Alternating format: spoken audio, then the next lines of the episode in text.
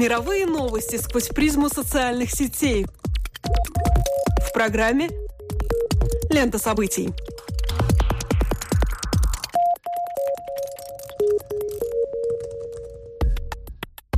Добрый день, дорогие друзья. Меня зовут Алексей Гусев. А меня Роман Шмелев, и это дайджест онлайн новостей «Лента событий». Здесь мы бросаем наш субъективный взгляд на происходящее и обсуждаемое в мировой паутине. Facebook, Twitter, другие социальные сети в течение следующих 15 минут. США, Европе и даже Дальневосточной Азии на лидирующих позициях в Твиттере находится странный хэштег Happy 21st Birthday Liam, который размещают все желающие поздравить с 21-летием американского певца, участника бой-бенда One Direction Лайма Пейна. Успех этой группы, кстати, стал символом возвращения поп-коллективов, состоящих из пятерых привлекательных и энергичных молодых людей на вершины музыкального мейнстрима. В общем, у Backstreet Boys подросла и даже вошла в период совершеннолетия по американским законам достойная смена. Еще один крайне заметный тег в Европе – Хаби Алонсо. Трансферные новости в преддверии нового футбольного сезона продолжают занимать Твиттер. На этот раз у всех на устах переход испанского форварда из мадридского Реала в Мюнхенскую Баварию. Чтобы именитый форвард сменил прописку, немецкий клуб выложил 10 миллионов евро. В российском сегменте доминируют хэштеги «Путин» и «Порошенко». Нетрудно догадаться, что там обсуждается обострение конфликта на юго-востоке Украины. Но к этому мы еще вернемся сегодня. Поисковая система Google в этот раз предлагает полюбоваться нам причудливым узором, который создают сезонные поиски, связанные с таким видом спортивного развлечения, как сноубординг и серфинг. Серферы достаточно спокойны к своему увлечению. Пик волн их интереса исправно приходится на зимние и летние месяцы вот уже на протяжении нескольких лет. Сноуборд, напротив, представляет волну в 9 баллов. Вместе они создают прекрасный визуальный образ, напоминающий саму суть этих явлений.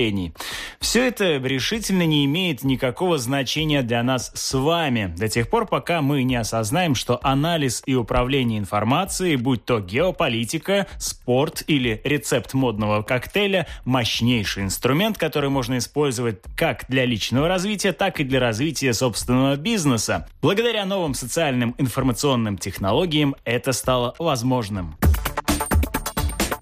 Новость недели. С конца рабочей недели у всех на устах вновь Украино-российский конфликт. В четверг президент Украины Петр Порошенко заявил о том, что Россия ввела свои войска в его страну. Эту информацию далее подтвердили и в НАТО, указав, что, цитирую, «в Украине задействовано более тысячи российских военных, они поддерживают сепаратистов и борются вместе с ними. Впрочем, российская сторона продолжает отрицать факт своего вторжения в соседнее государство, утверждая, что с украинской армией воюют исключительно сепаратисты. Тем не менее, в Европе и США раздаются призывы по введению новых, более жестких экономических санкций в отношении России. И, разумеется, оценками происходящих там событий изобилует интернет. Русскоязычный сегмент мировых сетей, конечно, сложно разделить лишь на два лагеря. Оценки не столь линейны и представляется невозможным выстраивание спектра мнений, по краям которого было бы очень удобно распределить оценочные полюса «враг чужой», «за Путина» или «за свободную Украину». Но попытаемся рассмотреть некоторые представления. Переходя к разбору симптоматичных мнений, мы столкнемся с представителями милитаристской риторики. Вот подобный пример в исполнении Сергея Доренко, который на своей странице в Фейсбуке опубликовал им же проведенный опрос, обращает внимание и то, как сформулированы вопросы, на которые предлагает Доренко ответить своей аудитории. 79% опрошенных считают, что задачей нынешнего наступления ополченцев должно стать освобождение всей Восточной Украины от карателей с выходом к Приднестровью и устью Дуная. Обратите внимание на выбор понятий, из которых строятся предложенные тезисы. Они оценочные и закладывают однозначную определенную интерпретацию. Вообще, проблема интерпретации выходит при освещении и осмыслении этих событий на первый план. Среди представителей либеральной общественности присутствуют такие критические замечания. Известный блогер Антон Носик в своем живом журнале в заметке «Украинский Геббельс против российского» пишет. Дело, похоже, в том, что киевские власти столкнувшись с геббельсовскими методами противника, решили, что никаких других методов освещения войны не существует в природе. Поэтому гибельсятину российских каналов они на своей территории потушили, а взамен предлагают свою, по тем же правилам слепленную, но такую же гибельсятину. Идея идти в поля и документировать факты им в голову не приходит. Конец цитаты. Позавчера на своей странице в Фейсбуке политолог Глеб Павловский выложил свое интервью «Радио Свобода», предлагая свой взгляд на происходящие сейчас на востоке Украины события. Приведу небольшую цитату. «Девальвировалась сама система договоренностей не из-за злой воли, а из-за того, как я понимаю, что даже верхушки руководства в России и Украине, не говоря уже о Европе, просто не очень понимают, с чем они имеют дело и как это все урегулировать. Это та ситуация, которая бывает, когда вы забываете, что привычная мирная среда, в которой вы живете, она на самом деле держится на каких-то правилах, хороших или плохих.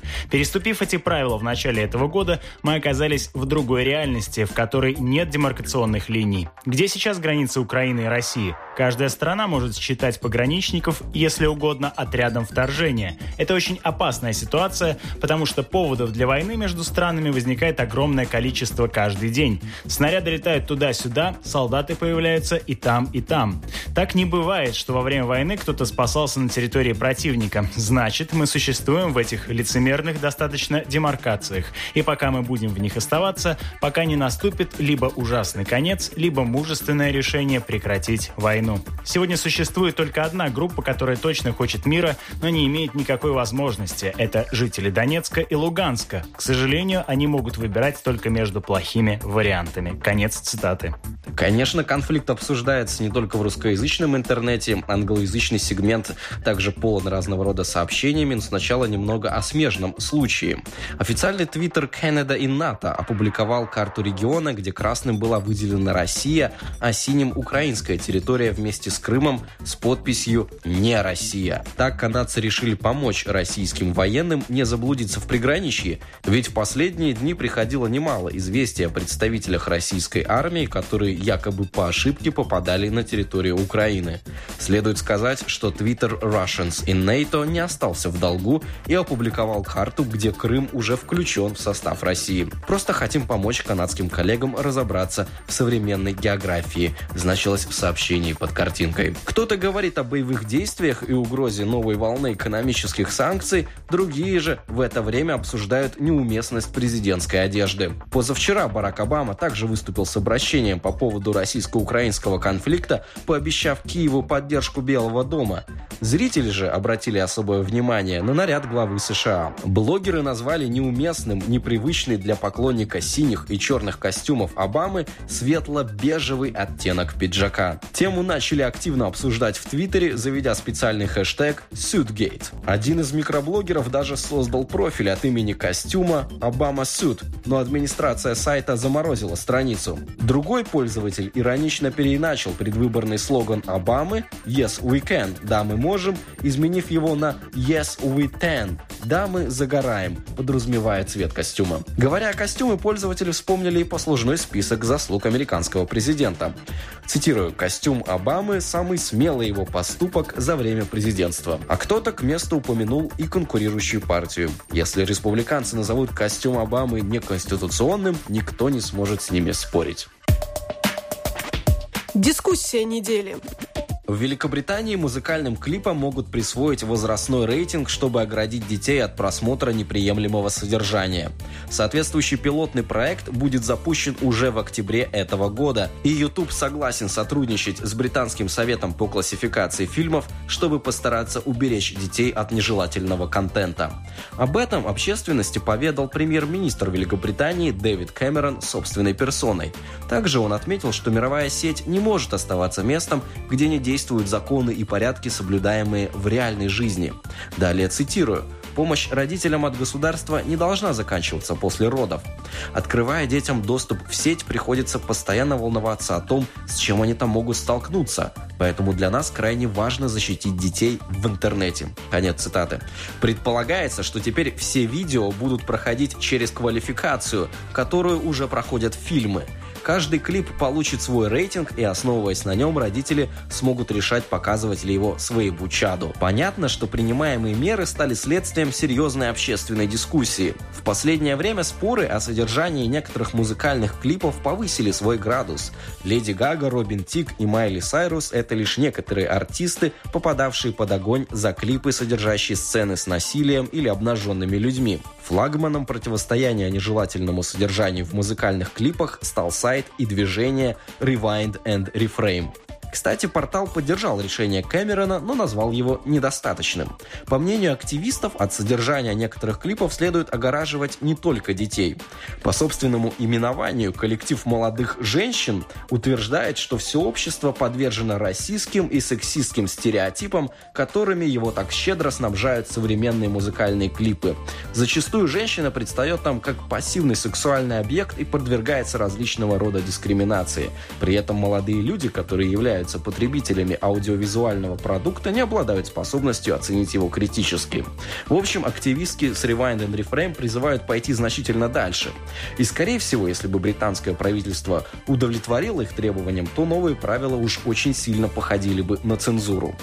С другой стороны, хочется отметить, что, к сожалению, откровенные музыкальные клипы – это не самая страшная вещь, с которой могут столкнуться дети или взрослые в реальной жизни. Искусство, тем более не очень интеллектуальное, просто отображает некоторые реалии, установленные в обществе. Возможно, вместо запретов и цензуры содержания в сети стоит задуматься об изменении культурных норм поведения в реальной жизни, но это, конечно, куда сложнее. Кстати говоря, у нас такие схемы пока вводить не планируют, но определенная возрастная классификация видеоинформации, разумеется, существует и в латвийском законодательстве. Рассмотрим ее на примере критериев оценивания содержания фильмов. В законе зафиксировано 5 классов зрителей. Универсальная аудитория 7+, 12+, 16+, и 18+. Всего 10 содержательных критериев, которые по задумке должны оберегать нравственные устои общества и от психологических травм подрастающее поколение. Среди них содержание, тема, язык, в данном случае ограничивается исключительно обсценная лексика, нагота, секс, проявление насилия и жестокости, оружие, ужас, вредные вещества и наркотики. Что показалось интересным, так это трактовки возрастной приемлемости. Например, для аудитории старше 12 лет допустима демонстрация насилия, если оно, внимание, оправдано содержанием. Правда, без акцента на деталях. Подросткам до 16 лет не рекомендуется смотреть фильмы, в которых употребляются наркотики или другие вредные вещества, а если они попадают в кадр, то должны быть не просто мотивированы содержанием, но и осуждено их употребление. Также наша аудитория до 16 лет может довольствоваться лишь непрямыми намеками на половой акт, а подросткам постарше позволено наблюдать за этой стороной жизни персонажей, если их действия оправдано содержанием. Странно ставить под сомнение саму необходимость как-то регулировать влияние информации на детей, но вот вопрос в механизмах этого контроля и что значит эти расплывчатые формулировки оправданы содержанием. Какая сетка критериев будет заложена в схеме Камерона? Вот это было бы очень интересно разузнать. Цифра недели полтора килограмма. Именно таков вес посылки, который способен перемещать беспилотный летательный аппарат, прототип которого представила корпорация Google. Проект, о котором идет речь, называется Project Wing, и его цель – разработать систему доставки небольших посылок при помощи беспилотных летательных аппаратов.